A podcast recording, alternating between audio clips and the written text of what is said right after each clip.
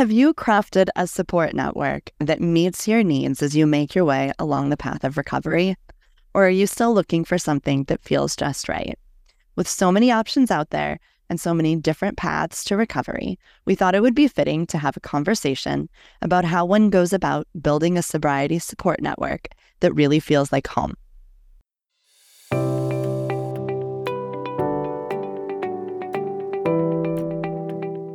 Welcome to Through the Glass Recovery Podcast, where we believe that connection is the opposite of addiction, vulnerability is the antidote to shame, and that recovery isn't just rewarding, but it's also a lot of fun. We're your hosts, Steve and Julie. Listen as we get together with friends to shed light on the hard things, talk about the other side of addiction, and how we create a life so full there's no space left for alcohol. Before we jump into this conversation, we just want to remind you that we've started a Facebook group just for you. We want to connect with you and get to know you, and we'd love to be a part of your recovery journey. We'll include the link in the show notes, or you can visit the Through the Glass Recovery Facebook page to find out more. All right. Hello and welcome. Thank you guys so much for being here and spending your afternoon with us. It's lovely to see everyone. I say afternoon, but I'm pretty sure, Sherralynn, it's evening. So wherever you all are, all are in the world, thank you for being with us today. And we're going to do our introduction. So we've got Taylor, Courtney, and Sherralynn. And it's this is a, a all the ladies plus Steve episode. I just realized that. It cool. Is. It is. It's awesome. not as rare as the all guys. Well, it's yeah, not as rare as the all guys ones, but hey, Right. it happens. It's all good. It's all good. Super cool. Steve can hang. He can handle this. Um, Mhm.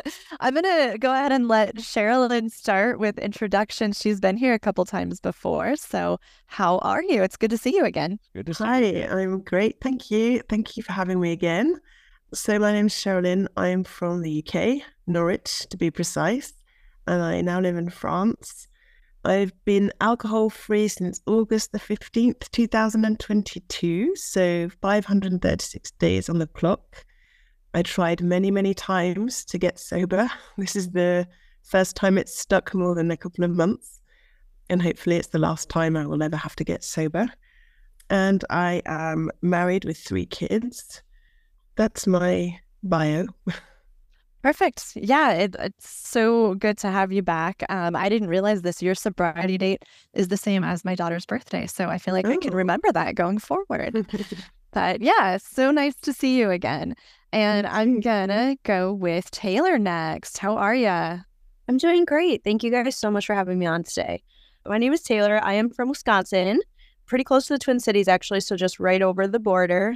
I have been sober for 33 days today. Um, I've been sober curious for a couple of years. Um, so this is the first, the longest stint um, I've gone. So I'm pretty proud of myself.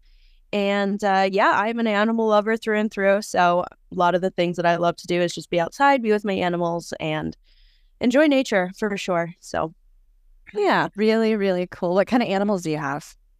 Um, so I have a beautiful Australian Shepherd. He is amazing. And then I have a couple of outdoor cats, ducks, and chickens. I'm the weird poultry girl. People always say that. I love my birds. Very cool. So I also have an Australian Shepherd. I'll have to introduce you to her after we're done Yeah. recording here. But um, yeah, I, we have chickens and ducks and, and all of that too. So kind of cool. Yeah. Well, thank you so much for being here. I'm super excited to have you and get to talk to you. And last but not least, we have Courtney. Hey, um, so I'm Courtney. I live in Dallas, Texas, and I will have six years clean on March 3rd. So tomorrow I'm like five years, 11 months clean. Yeah, I have a daughter. She's nine. I actually got clean because when three days after her third birthday, CPS got involved, and I just got her back uh not last December, but the December before. So I was without custody for about four years. And so that's kind of this is definitely the longest stint. I definitely got I had, you know, an alcohol issue for a while before I even had her. But it was when she got taken from me that I decided to like really get my my shit together. I have one dog and two cats, no birds.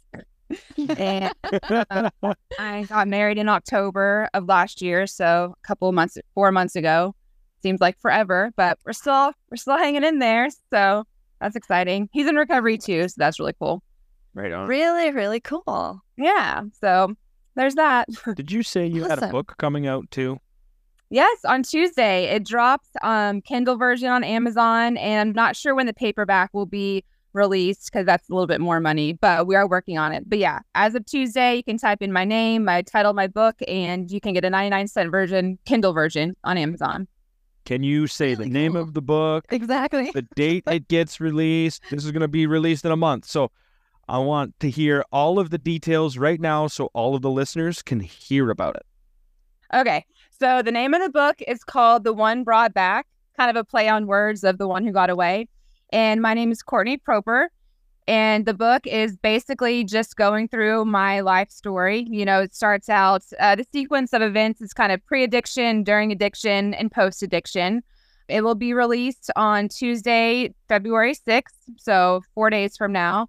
And it's accessible on Amazon. It's just the Kindle version for now. And the paperback version will be to be determined, but it should be, I mean, it's in the works. I've got the cover and everything done with that. But yeah, as of now, February 6th is when it'll be accessible to the public. And as soon as you know when cool. this is that's really awesome, and as soon as you know when, if before this episode gets released, as soon as you know when that uh, when the paperback will be available, let us know because we can make sure we add that to the notes and everything else. Okay, will do for sure. Awesome. Yeah. Yeah. So just so our listeners know, and I know I say this every time, but in case you're new to the Through the Glass Recovery podcast, you can check the show notes and links to these ladies' bios and social media and everything else will be there. So you guys can get in touch with them and follow along. And for sure, check out Courtney's book. So yeah, really cool stuff. I'm so excited that that you three are here. I love what you guys are doing. Yep. I know that I had to learn this the hard way, but finding support is an absolutely imperative part of the recovery journey. There are so many different ways to find support, and every single one is valid as long as it's serving you and meeting your needs. We would love to hear how you have built up a support network that supports your sobriety. And if there's things that haven't worked, we'd love to hear more about that too. We just want to hear what your experience has been with building up a support network. Um, I'll go first if uh, if no one else wants to go. Right. Um, I think the first support network I had was the people I already knew, and it was not everyone was supportive of my decision to stop drinking, but it's a good way of uh, decluttering your phone book or your contacts in your phone because you can really quickly find out who's ready to, you know, go the whole way on your sobriety journey and who's who was just there as a drinking buddy. But the one thing that changed for me, and it was a, a real game changer, this time around, after many attempts at getting sober and failing, uh, was IAS. So it's an app, and it's how I met Steve and Julie. It's called I Am Sober, and it's just an app that I found after reading an article about someone's one year sobriety story.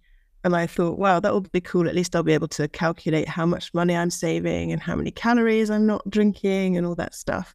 I didn't realize when I downloaded the app that it also had this tab where you can share your struggles. And I don't use it very much now because I don't need it as much as I did at the beginning. But the first few days and the first few weeks, I was posting every day.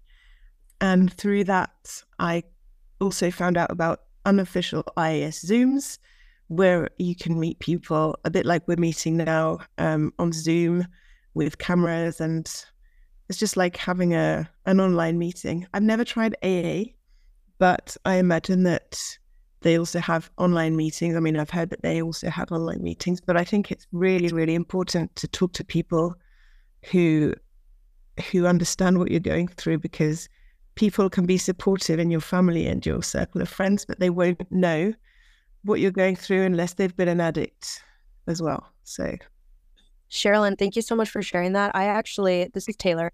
I wanted to say something that kind of piggybacks off what you were just saying. I also use that I Am Sober app and I really love it. I love the fact that you can put a widget on your home screen of your phone and every day it's a very in your face reminder of how far you've come. And I absolutely Mhm. love the community that it does allow you to use is also awesome. You can post and talk to other people. And I also found it very interesting that you had said the first support group you really had were the people closest to you because for me it's actually the opposite so i did not approach people that were in my immediate friend group with this first, actually. I kind of made this decision independently. And then I reached out to strangers, which is so funny because people, you know, in the past, they always like don't make friends online and whatever. But that is exactly what I did. So I went to TikTok um, and I just made an account and I just started sharing with the public, with anyone and everyone that would listen, except for I did go through and um, I blocked a lot of the people that I knew were on TikTok that were very close to me. And I I think it was because like you had said, those people in your support group don't know exactly what you're going through. They can be supportive of you, but some of those people won't be as well. And honestly, I was so fragile in the decision that I did not want anyone to not be supportive. Um, and it's a lot easier for me to take negative comments from people online than it is from people I care about. So that's kind of my two cents on on that. So I guess it is really just whatever works for you. Thank you for sharing, Taylor. Yeah, yeah with me, actually, it's the opposite of you, Taylor. Uh, this is Courtney, by the way. I everybody in my circle and my family were just like done with me. I mean, I did not I was out of options and I I for sure did not get clean or sober for me. Um I know there's kind of a popular saying like it's not going to work if you don't do it for yourself. Like you've got to want this and you've got to do it for you.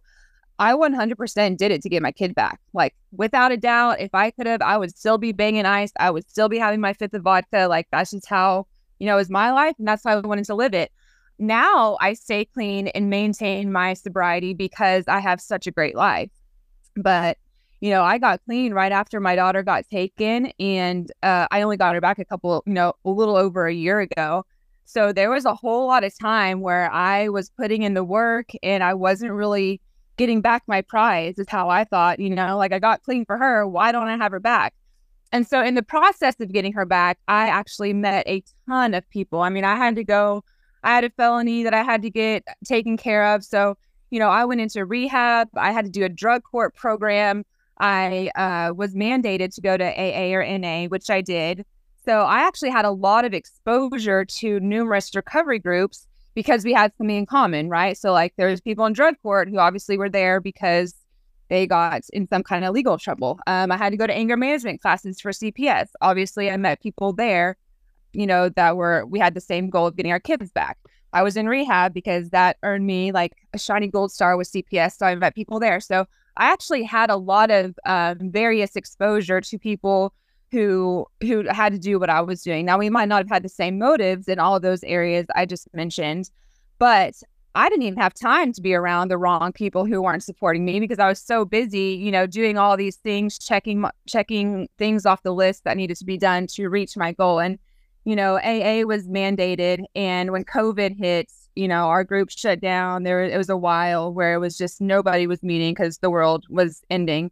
And so, you know, I did the online stuff and and that helps, but I got back into in-person meetings because there's just so much more camaraderie with seeing people, you know, like in person and you know being able to go and do stuff like after the meeting like go out to eat we used to, in the summertime we do water volleyball at the pool and things like that. So i love tiktok and how there's so many people and how recovery is like a thing that is so much that's talked about so frequently because you can see all the different things that relate to your story. But for me being around people in person really really helps just because you know it's it's just a different a different type feeling and then I also was raised in church and my church family. I mean, I am so blessed. You know, I know there's some people have a stigma with church, but like my my home, my church home. I mean, they. I went in. I, I mean, I would shoot up in the bathroom before church. Like, it, I did the most craziest stuff, but I always stayed at church, and they saw me through everything. You know, they helped out when they could. And so, you know, having listed all those different groups, that that helps keep me sober because everybody loves me so much better than when I was tweaking or when I was drunk and stuff. And so being able to to be with the people who saw me at my worst, now they saw me now and they tell me like, you know, that I inspire them or they reach out to me because they have like a niece or they have an door neighbor or someone who needs help. Like that is is support for me, you know. So and a lot of people say, you know, you go to meetings even if you don't want to go, it's good to go for the newcomer, for the other person. So like I sometimes I don't get anything out of meetings, and that's okay because someone got something out of it, and I was there to participate in their recovery at that point. So, um, I ramble a lot in case you didn't notice. Um, but I feel like I Okay. kind of need to throw back to the point of the conversation. Go ahead, Julie.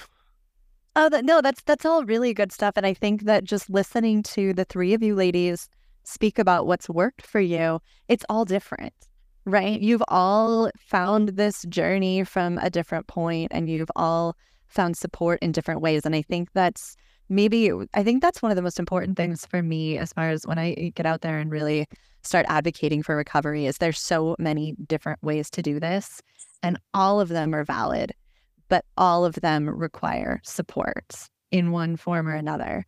Um, I was maybe more similar to Taylor. I didn't tell anybody in my real life at first. I started out online with a bunch of strangers the same way.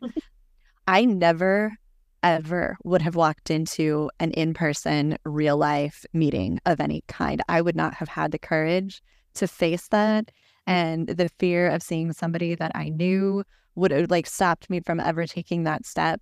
And I was able to show up at a meeting online with my camera off and my mic off and just listen to people say, you know, talk about what they were going through. And it took me a while to even turn my camera on and be able to talk about my own stuff. But just hearing what other people were saying was so valuable to me because I felt so alone for so long.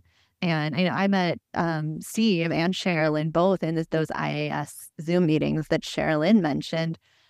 And those meetings are the foundation for this podcast, Yeah. right? We showed up at those meetings and they take everybody and divide them up into room groups of four or five, and you have a conversation. Mm, so that's kind of where we got the idea for the podcast because these conversations are amazing. Mm-hmm. And then we ended up starting our own meeting with a similar structure so that everybody that we meet on TikTok and Instagram and Facebook and everywhere has the option of of going to a meeting just like that. But for me, the the online strangers absolutely saved my life. And I definitely think, you know, it is all about vulnerability. And whoever you're able to be vulnerable with first and connect and find that connection helps you build confidence. So now that I've done this for a little bit over a month now, I am way more confident going to things and telling my friends, hey, this is what I'm doing. And, you know, I'm surprised to find that a lot of them are very supportive of it, even if they don't really understand. Um, and because, you know, I also come from the background where I wasn't at, I wasn't out of options. And I just made this decision to better my life before things got worse because I could see that that's where things were going. So a lot of people come from it like they're like, I don't really understand why you're doing this. It didn't seem like you had a problem. But again, I recognized that there was an internal problem because I was using it in unhealthy ways that really weren't very visible to a lot of other people. So now that I am getting more comfortable with it, more vulnerable and knowing that there are other people out there, I'm more comfortable showing my face on things or, you know, telling people in my immediate group. And I actually just talked to my boyfriend who I live with two days ago and he's like, Hey, dry January's over. Are you like gonna celebrate? And I was like, No, I think I'm gonna keep going. He's like, You mean for like the rest of the year? And I was like, Maybe for the rest of my life. And he was like, Whoa.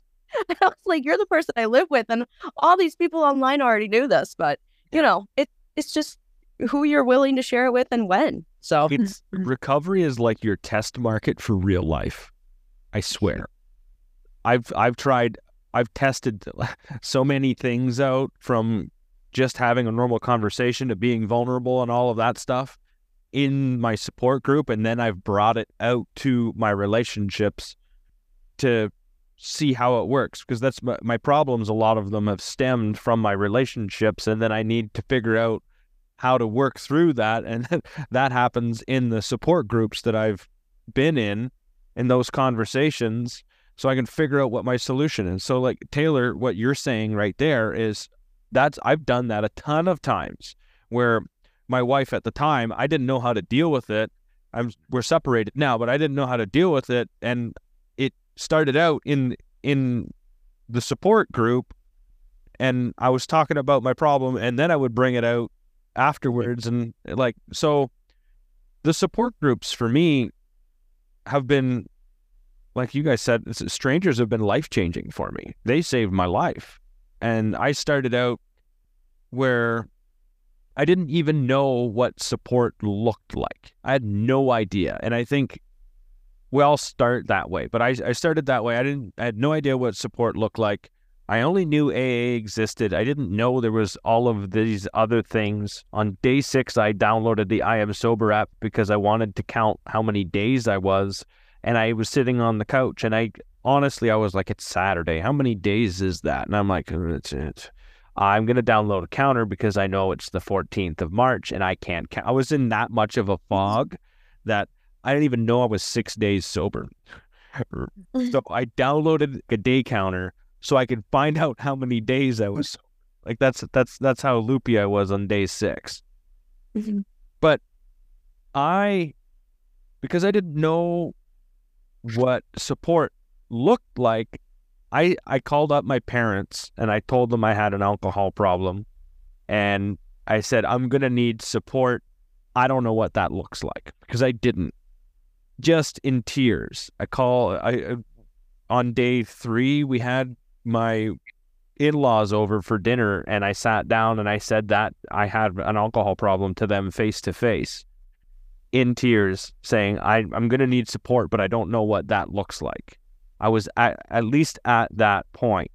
On the outside, a lot of the people, like even even my in-laws, didn't think I had a drinking problem. I knew I did. It was I very much had a drinking problem. Uh, my wife knew I had a drinking problem, but it was one of those things that we just didn't talk about because that's a hard conversation. And so support, I asked for support even though I didn't know what that looked like. I think, and I think when I was asking for it, it just meant like if I need to ask you for help, uh, that's probably what it was, you know. Mm-hmm. And they were willing and they would listen, but they definitely didn't understand. Mm-hmm. And when I I I started out going to AA meetings just because that's all I knew existed and my support changed over time. And I think uh, when you experiment with what support looks like to you, and I think AA was a great support in the beginning for me. Mm-hmm. And as I grew and found different groups and tested things out, I went to the same meetings that Sherralynn and Julie did, and it's where we met, my what support looked like to me changed. What I connected to, what that uh, what that the style of support that I connected to changed, and I went with where I felt like I was supported in the best way for my growth, and that's kind of where I slowly moved to the that style of meeting, which is what this is right now, and slowly phased AA out of my life completely because I found a group of people that helped me in a way that I connected with. And I think it's okay. I think it's okay to like try a whole bunch of different things and see who and what and where, whether it's spirituality. I never even got spiritual. Not, not I'm not even talking religion, spiritual until later on, until I could figure out what even life looked like. Support, I think it's whatever you make it and whatever you allow in. Yeah, I think um, that really reminds me, Steve, of one of the things I loved about my first ever meeting. I will never forget my first meeting because I was so scared and I had no idea what to expect. And everyone was just so welcoming and compassionate. And there was this sense of being in a safe space to share because I was still, I mean, I told my husband and kids that I was going to try to stop drinking, but I hadn't like overtly told anyone that I was that I had a problem or that I was going to stop. I was, you know, doing dry January. I was trying to do dry 2022, but that didn't work until until August. And I was a bit cagey because I was fearful of being judged, of being rejected, of being mocked for making this decision. And when I came into that safe space on IAS, there was no judgment. There was just compassion. Everyone was so so welcoming and so excited to see it. You know, a newbie. Um, there were newbies coming in every week, um, which is great. Um, but they made me feel like I, I, I was the only new person ever that had been on the IAS Zoom. So yeah, and after that first meeting, I was just like, wow, this is you know this is my tribe. These are my people. This is this is who I want to be with. I didn't know any of them. Like I'd never never even shared anything on the app with some of them. So I had no idea what I was getting into, but it was just so different from the world I was experiencing at work, for example, and in other parts of my life. So that was that was the kind exactly the kind of support I needed at the time. I think that's what you described not knowing what to expect on your first meeting. And mm-hmm. I I was the same way. Like I didn't want to be the kind of person who needed meetings, right? The whole first time I was sober, I convinced myself I wasn't the kind of person that needed meetings. And I don't know what kind of person I thought that was. But like when I went to my first meeting, I was expecting, I don't know. I mean, my picture of an alcoholic is like, you know, the guy under the bridge. And so I was kind of expecting more of that. And what I found were a whole bunch of people just like me and just like you that are just normal humans. Um, and, you know, some had huge rock bottoms and some never had a rock bottom and some were right in the middle like I was. And it was just not what I expected. The people were so normal. And I wasn't expecting them to just be kind and normal. The only thing that was abnormal is how like how accepting they were and how safe I felt with them. And that's because I li- I was listening to them talk about what they, you know, what they were really going through, what they were really feeling and and that made me feel safe like I could talk about it too. But I think that for so many people, the reason they never go to a meeting, whether it's in person or whether it's online or, or whatever, the reason they don't seek out a, gr- a support group of any kind is because they have this picture in their head of it being this terrible experience or you know you see the like the aa meetings on or on on tv and that gives you this idea of what it's going to be like and it's just my experiences with different meetings and meeting all these different people um, has been so different from what i had in my head and so i would encourage anybody listening to this to like just try it um, and have the courage to walk in or turn on your camera or whatever it is, because it is, it's just not what you think it's going to be. And it's not as scary as I thought it was going to be either. Julie, yeah, I totally agree with you. The actual first meeting that I went to was with you guys on Monday. Yeah. oh, yes, I agree. I was like, I don't know what I'm signing myself up for right now, but I actually was mind blown by just how emotionally safe it felt in that entire group. You know, I think a lot of people in my immediate life, especially growing up, were not emotionally safe situations where it was, it was not, you know, not physically dangerous, but it was like emotionally kind of dangerous to be vulnerable and say things like that. And it was just really, really comforting to hear everybody just sharing such personal things with everyone else. So, most of us learned at some point to keep our emotions inside, right? Like keep that shit covered up. Nobody needs to see that you're overreacting, whatever it is. We all learned how to to pretend like everything was fine and keep it all in. And of course, that's like one of the main reasons we're drinking, right? And to be able to show up and actually let that stuff out and let it be okay is just an amazing experience. It's so foreign to a lot of people um, oh, that that show up in the recovery community. It's, it was terrifying, absolutely terrifying.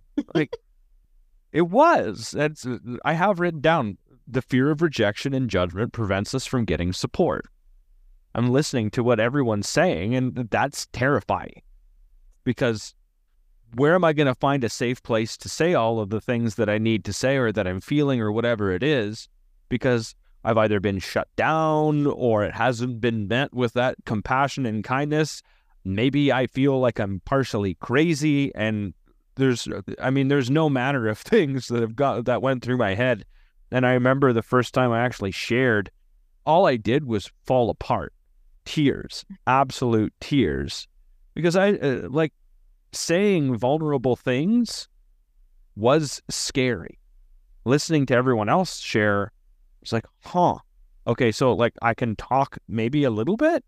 And then as soon as I opened my mouth, everything start, started dumping out. And then I'm just terrified. And then to be met with that kindness and compassion and it you might not find it in the first place but it's out there and it exists in droves everywhere you have taylor and courtney on from tiktok and i mean i just started getting back involved in the tiktok talk community and there are so many and there's tons of people it's everywhere recovery is everywhere if you want to find it do you have anything else, Courtney? I think a lot of us have done a lot of talking here. You're welcome to share any other thoughts yeah, you have. Go for it. Um, yeah, no, I mean, I was just, you know, I am just completely not, I was not scared at all. I was uh pissed off, you know, when I, I, I mean, I, ha- I was forced, right? Like, I feel like all of y'all kind of took this initiative on your own, and kudos to y'all because I was not in a place to where I loved myself enough to want better for myself, you know, like God had to take away what he gave to me, like the the reason I live, you know. Um, so I didn't go in there afraid and like, oh, what are they gonna think? I, I straight up went in there pissed off. Like I was like, screw this. Like I don't need to be here. I know I have a problem. I don't want to do anything about it, but I'm being forced to do. Um, I mean, just very, very defiant, very closed off, not open to it. I mean, you know, I, I probably, I mean, this is a while ago, but it sounds like it would be me to have like a little agenda, you know, like a secret agenda, like, okay, I'm going to do this. I'm going to get my kid back. I'm going to go back to do what I was doing because this is my life. And, you know, obviously now all that perspective has changed like 100%. Um, but, you know, I was forced to go to the meetings. I was forced to go to rehab. I was forced to go, you know, to counseling and therapy and all the things. And being a person can only do that for so long before you eventually have to like let it all out, you know? Mm-hmm. So, you know, I I was just I was pushed, I was forced to do it. And for me, that that is the only thing that was gonna work. You know what I mean? Like, I mean, I had felonies and wrecked cars and lost jobs. I got my kid taken. And so I am the stubborn person that needed literally everything ripped from me in order to participate, you know, to become to to to start my sobriety journey. And and that sucks because I wish I could have been like y'all and just been like, hey, I deserve a good life. But um, and I I I didn't have it. And I go into this in my book.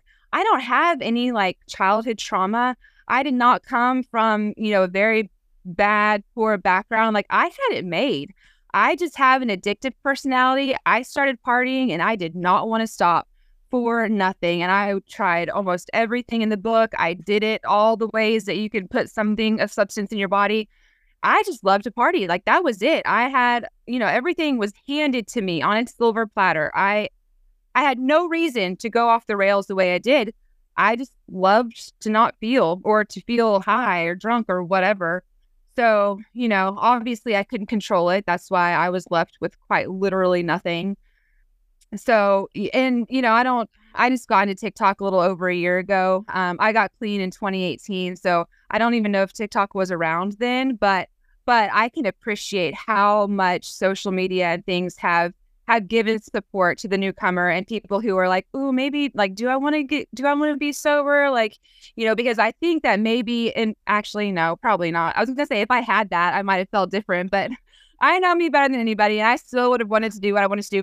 But I can see like just all the support, just you know, reading comments on people's reels and you know, watching the interaction, you know, and online groups and things like that. Like, it is so, so much easier, in my opinion, uh, for people to be able to get the help that they need, especially the introverts, especially the people who are a little bit more, you know, just like to keep to themselves. Because, like y'all said, you know, you can, and you know, you can open up to strangers, and like it's not like they know you or they can't make fun of you or go and like talk shit behind your back to your social circle because you know it can be across the world and it doesn't matter. So I really, I really appreciate how how things have have evolved with social media and kind of just being able to put yourself out there without the fear of having all of the judgment and the negative feedback and and things like that. So, you know, I, but yeah. I yeah. love your perspective. I love that perspective of it that you got forced into it and that you fought your way through it until you found your way out of it. Like I'm, support still saved you. Like you were forced yeah. to take it, right? Yeah. Mm. But in the end, it's still one more testament of how important support really is, whether you come by it on your own or you come by it because you don't have a choice. I think that's, yeah, I think that's so valuable. I also yeah. really, really love the fact that you were not expecting or looking for the life that you have now. And you said in the very beginning of this episode, the life that you made now is the reason you stay sober. You got your daughter back and you didn't go back to it. Like that itself is just so inspirational for people that are early in their journey like like me that sometimes I still sit here and question what the heck I'm doing this for, you know? And it's like when you finally find that life that you're so happy to have built, that's what keeps you going. Yeah. Yeah, for sure. And, you know, along the way, and I mentioned a little bit earlier, you know, I did not get her back immediately. Like it, there were times where I was like, what the fuck is even the point? Like I'm doing everything right and I still don't have her. Um, but I, I also work a program. So I do the 12 steps and, you know, there's spiritual awakenings that happen. And even when I didn't get her back, and also, side note, she was with my mom the whole time. So I didn't have to deal with like foster care, visitation. I was very, very blessed. It was kinsmanship placement. So I, I didn't have her have her, but I was still able to see her. So I do know I, and I'm very humbled and grateful for that. Um, but you know, God, God does for you what you can do for yourself. And looking back now, I think that if I had got her back when I wanted to, or after like a year of sobriety or three years, you know, I don't know what God was protecting me from when I had the mentality because, you know, I might not have been strong enough in my recovery to be able to handle that responsibility. You know, God was doing in me, He was he was molding me and giving me the the tools and and the people in my life that I needed to make sure I had to build a strong foundation. Um, you know, I thought I wanted her back. I was doing everything right. I got my felonies expunged. I mean, I had my job, all that but uh you know it's it's not we don't we don't get to know exactly how things are going to play out but it was in the time that i didn't have her that i was clean that i realized like you know i i'm able to do this and even though i'm not getting what i want when i want it i am becoming a better person while working for it so it was it's like you know it's a journey not not the destination um and you know i would see other people in the room that had similar circumstances and they would get their kid back after like six months or like, you know, really quick. And I had a lot of resentment towards those people that I didn't even know them, right? Like strangers. I'm like, why the hell is she? You know, it, it was not computing in my head that I'm doing this, I'm doing X, Y, and Z, so I should get this. But that's part of the beauty of it because I learned so much about myself. All those places I listed anger management, rehab, court, I met so many people. A lot of them I'm still in touch with to this day, and they have affected my life like in one way or another that nobody else has the ability to do. Support right there, so, all of it. Yeah, exactly. Yeah, for sure. Well, yeah. what you're describing, so what the like the exchange just now between Taylor and Courtney. Taylor's like you're what 35 days ish sober, and here Courtney has been through all of this, and you're like, I needed to hear that your life is this amazing that it's it's worth staying sober for. That is mm-hmm. hope right and and one of the biggest most valuable things about a support community where people are actually in recovery is that we can share hope mm. i know i say all the time i wish i you know when when people are early on and it, it is a struggle i always say i wish i could hand you a photo album of what your life could look like in one year or two years because you can't even imagine it and I know somebody said the same thing to me when I was, you know, 30 days sober. And I'm like, I, you can only see so far. And my life after just one year of sobriety was so far beyond anything I could imagine. The way I felt about myself was beyond anything I could have imagined. And all of those changes, you know, I, I wouldn't have stuck around if it wasn't for the hope that was shown to me every time I showed up at a meeting and heard those people who had been sober for a year or sober for five years and and listened to what they shared. So I think that's just another really valuable piece of of support is even if you're you're six months in, that is huge for the people who are three days in. And you're letting them know that, you know, even in six months, it can be this much better. Even in 30 days, it can be this much better. Right. And there's just, there's so much value in being able to share your journey and share all that hope with people who need to hear it. I guess that one thing is just like you never know who you're going to see or when you're going to hear the thing that you need to hear that makes something click. And that has happened so many times when I was I with support talking with someone who is supportive or whatever that may be. My very first meeting was someone's 45th sober birthday. I never said anything. I just showed up to a Zoom meeting. It was not even in person because it was right in, in the middle of COVID. This shows you how uh, what can happen. I saw a dude 45 years sober and I saw a whole bunch of people laughing and smiling. That's all I remember about that meeting. And the other thing I remember was I saw a guy 45 years sober. And the thought to me was that I had was, oh my God, it can be done. And that was enough for me to be like, all right, like I'm I'm in this now. Like it can be done. I saw this example of a man who lived his more life than he did drunk. Mm-hmm. Finally, you know what I mean? And he was happy and smiling and he was connected and he had friends and he had like all of these things that like I felt like I didn't have. It was so lonely. So it was you never know what you're going to find, who you're going to meet, or whatever that may be when it comes to looking for support. It's never going to look like what you think it's going to look like because it never did with me. And I don't think it did with any of you guys either. Showing up and just either facing the fear or facing the music in Courtney's uh, example. It's really support is a beautiful thing when you find it and it's in the right place with the right people. So I want to say thank you, Sherralynn. Thank you, Taylor. And thank you, Courtney, for showing up and having this beautiful conversation about what support looks like. Thank Yeah, you. for having us. Thank you guys so much. We really appreciate it. To our listeners, thanks so much for being here. Don't forget to like, subscribe, follow through the Glass Recovery Podcast so you don't miss next week's episode, where we chat with some inspiring friends about how to find your purpose once you've stopped drinking and are ready to create meaning in your life.